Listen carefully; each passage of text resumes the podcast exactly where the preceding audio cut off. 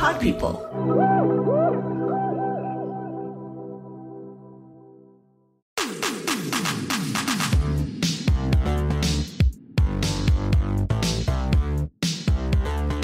What is up, you guys? This is Pod People's podcast for people who make podcasts. I'm Stephanie Bichara, a matchmaker here at Pod People, and this week we're shaking some things up. You might remember my voice for my own spotlight interview on this show. Check that out for a deep dive on my audio journey. But for now, on this week's podcast, our CEO, Rachel King, will be interviewing Kim Rittberg for our Trends episode. Kim Rittberg is a content and brand strategist by trade who Pod People most recently worked with on a show you might have heard of called People in the 90s. If you haven't heard the show yet, when you're done here, I suggest definitely taking a listen. Our personal favorite is the Fabio episode. In addition to a great sense of humor, Kim was the founding head of video and executive producer of Us Weekly, creating their first ever digital video unit and growing their Us Weekly video views to 41 million in just under 2 years. That is incredible. She was VP of Brand and Video at PopSugar and has worked with brands like AT&T, Bloomingdale's, Olay, Netflix, and lots more. Today, she executive produces People Magazine's People in the 90s podcast. And if all that wasn't impressive enough, she's also the founder of her own company, Henry Street Media. We join her and Rachel as Kim explains how People in the 90s went from an idea to the show you can listen to today.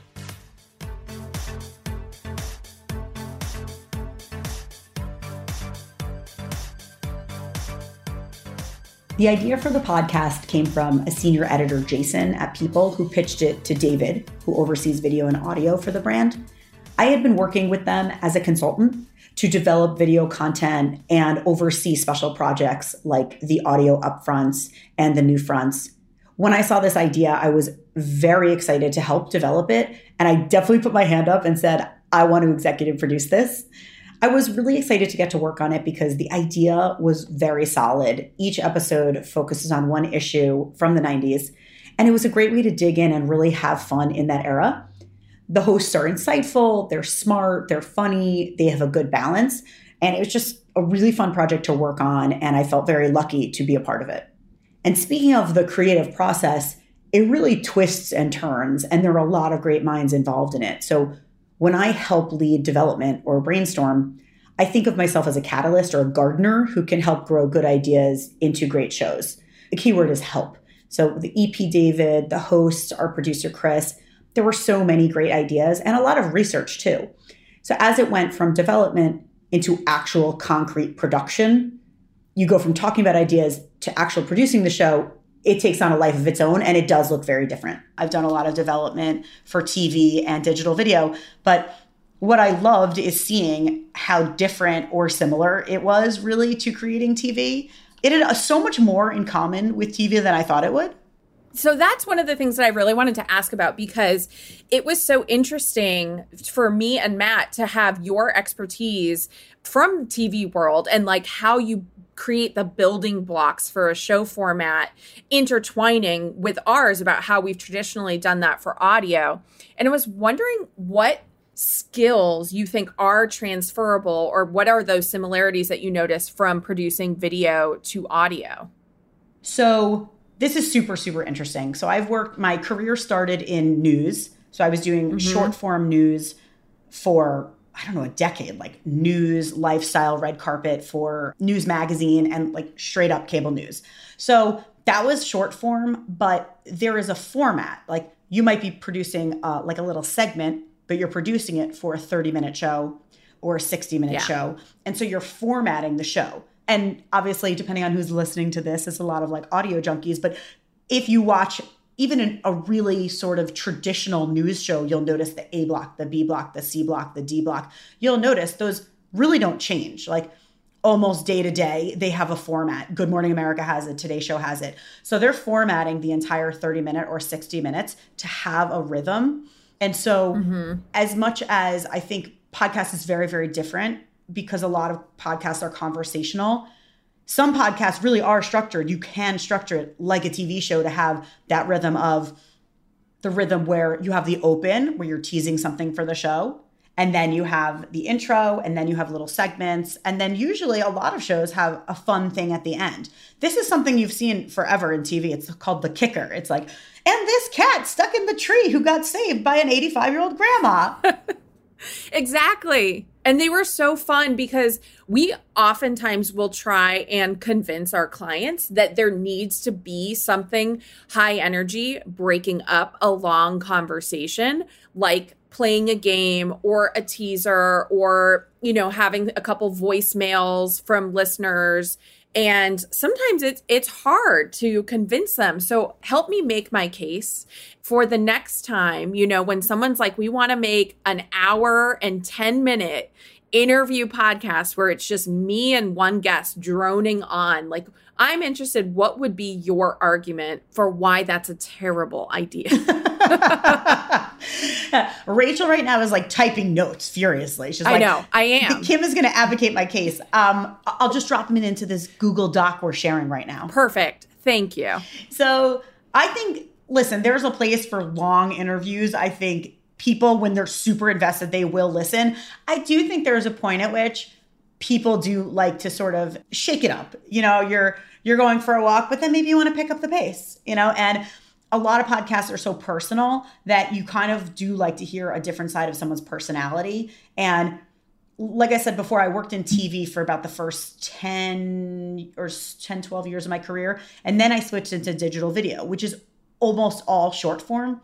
And you'll notice that a lot of those are celebrity games, and they're sort of, they're just ways to bring people out of their shell to get to know them better. Like, 10 things Chris Hemsworth never told you. Yeah. I love a rapid fire. I love a listicle. I also actually really like when podcasts ask people the same questions. Like at the end, you know, there are certain shows will ask people like the same three questions every time.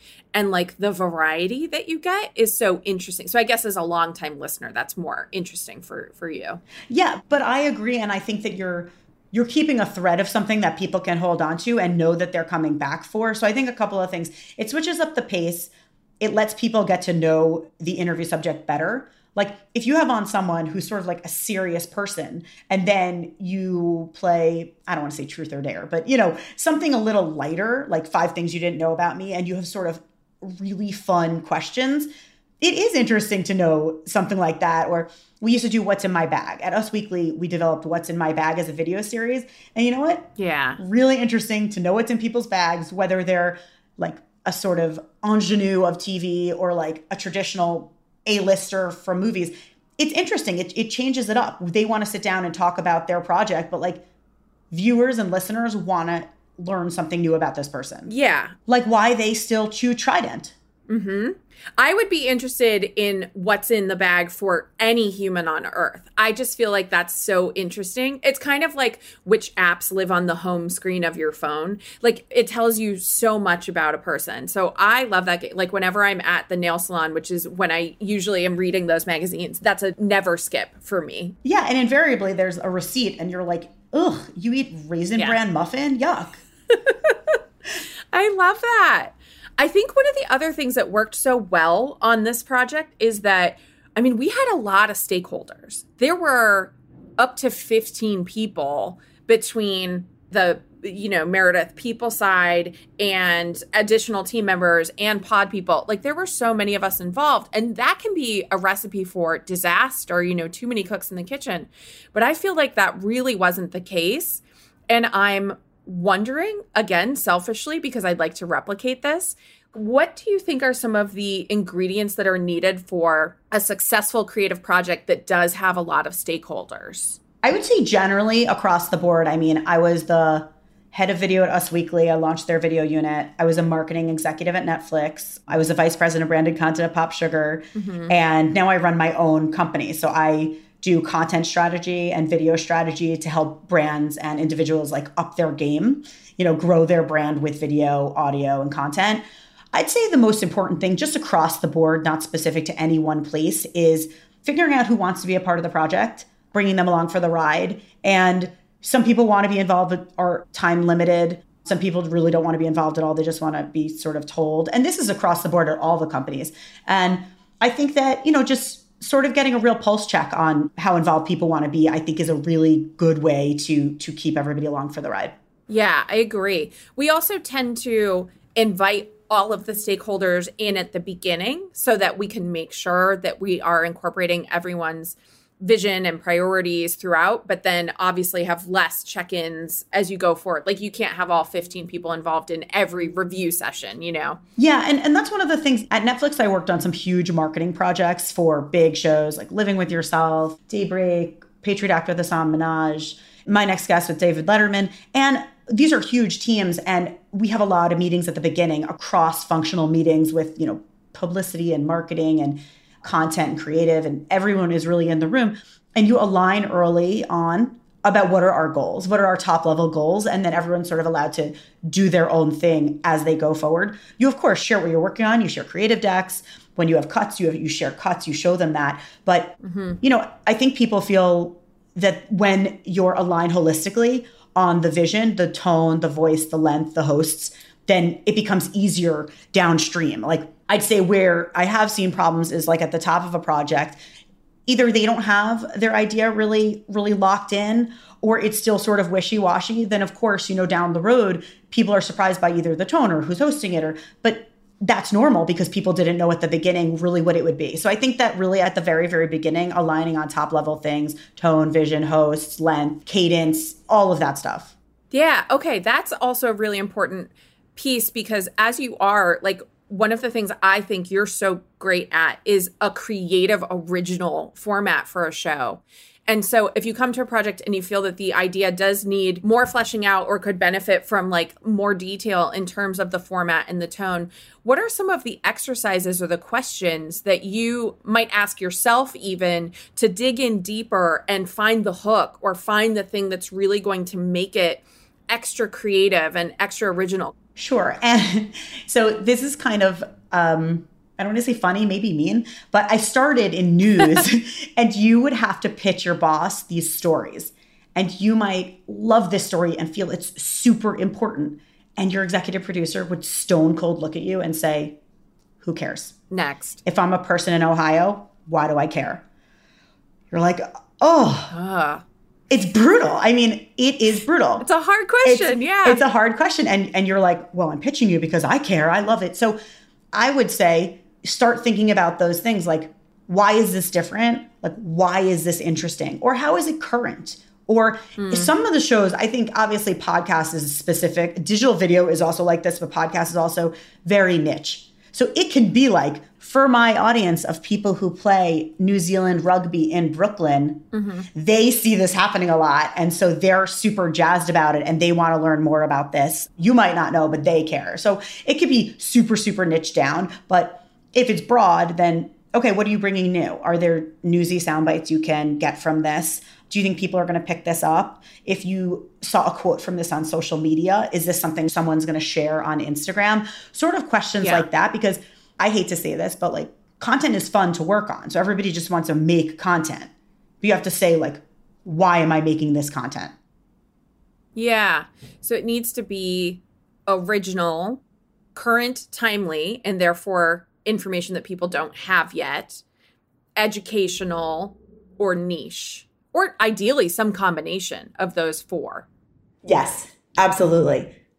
I teach courses on video and audio content, how to develop the ideas and then launch them. A few of the questions I recommend asking to my students and to brands when I work with them as well, when assessing how are we going to grow an idea? Is this a strong idea? Why is this interesting? Ask yourself, why is this different? Why is this current or timely? So we talked about, is this going to pop on social media as a quote or a soundbite? And then why are we making this? It cannot be promotional. It absolutely cannot be promotional. It can't just serve you. It has to serve your audience. And under that, how it serves the audience, it could be entertaining, educational, emotional.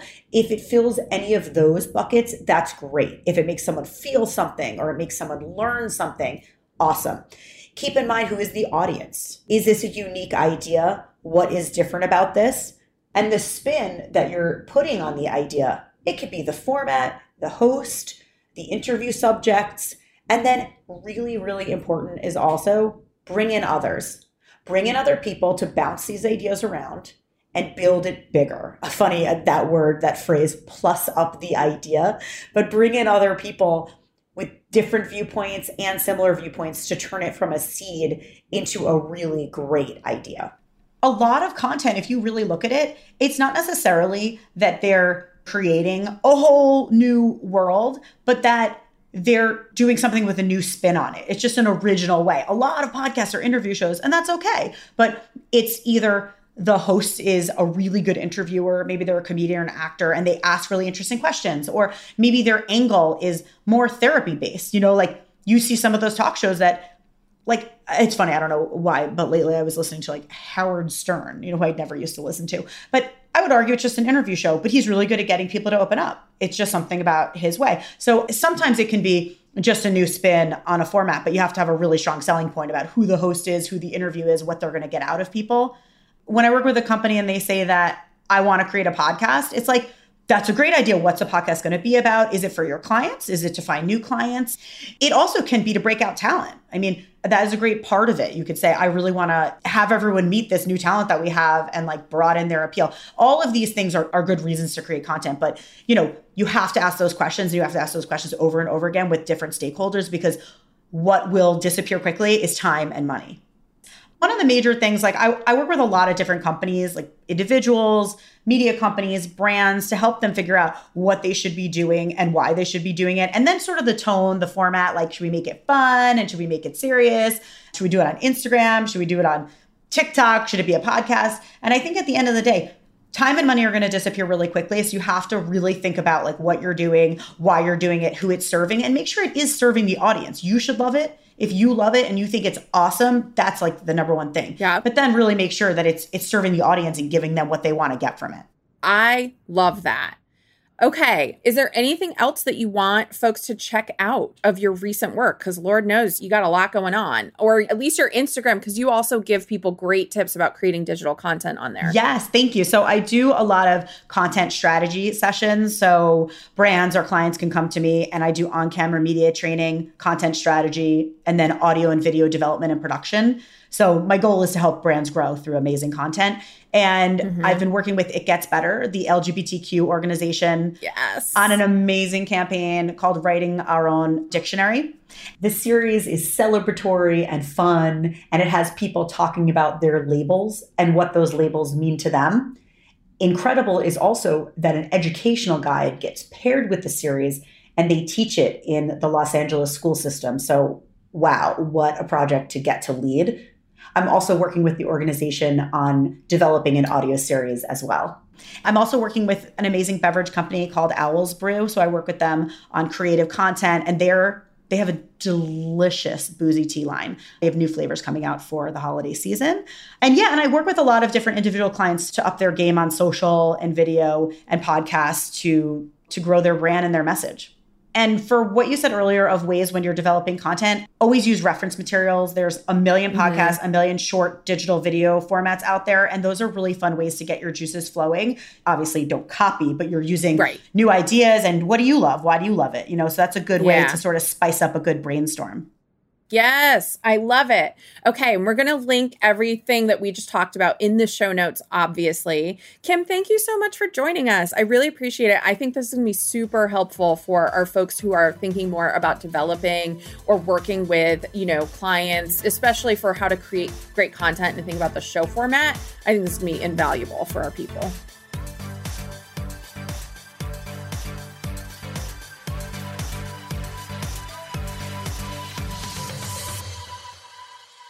So make sure your content is original, current, timely, and for a defined audience. You should love the content you're making, of course, but you can't forget the important questions. What are you creating? Why are you creating it? And who is it serving? Thank you again, Kim. And if you haven't checked out her Instagram or People in the 90s, we'll link to both in the show notes. On next week's episode of Pod People's Podcast for People Who Make Podcasts, I speak with community member Natalie Rivera about her journey from video to audio and her podcast, All About Sex. I came across an article about a sex coach who has dwarfism, and she was just talking about the difficulties that people with dwarfism have when it comes to sex. And I was just like, oh, wow, I had never thought of that. The Pod People team is Rachel King, Ann Fuse, Matt Sav, Andrea Perez, Ashton Carter, Isabel Genius, Amy Machado, Alec Vicmanis, Jasmine Hammond, Danielle Roth, Sammy Reed, Stephanie Bichara, Madison Lesby, Brian Rivers, and Andy Bosnack. This podcast is edited by Katie Clarkson and mixed and engineered by Andy Bosnack. All links mentioned in this episode are always listed in the show notes. If you haven't found us on Instagram, Twitter, or LinkedIn yet, what are you waiting for? And for our community members, don't forget to join our newly revamped moderated discussion platform, the Pod People Circle. To access the Pod People Circle, hear about jobs, and attend Pod People events, join the Pod People community. Go to podpeople.com/join to become a Pod People community member for free.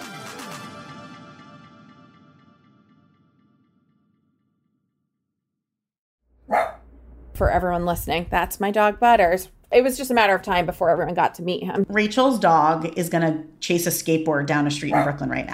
I know, that's basically what's happening.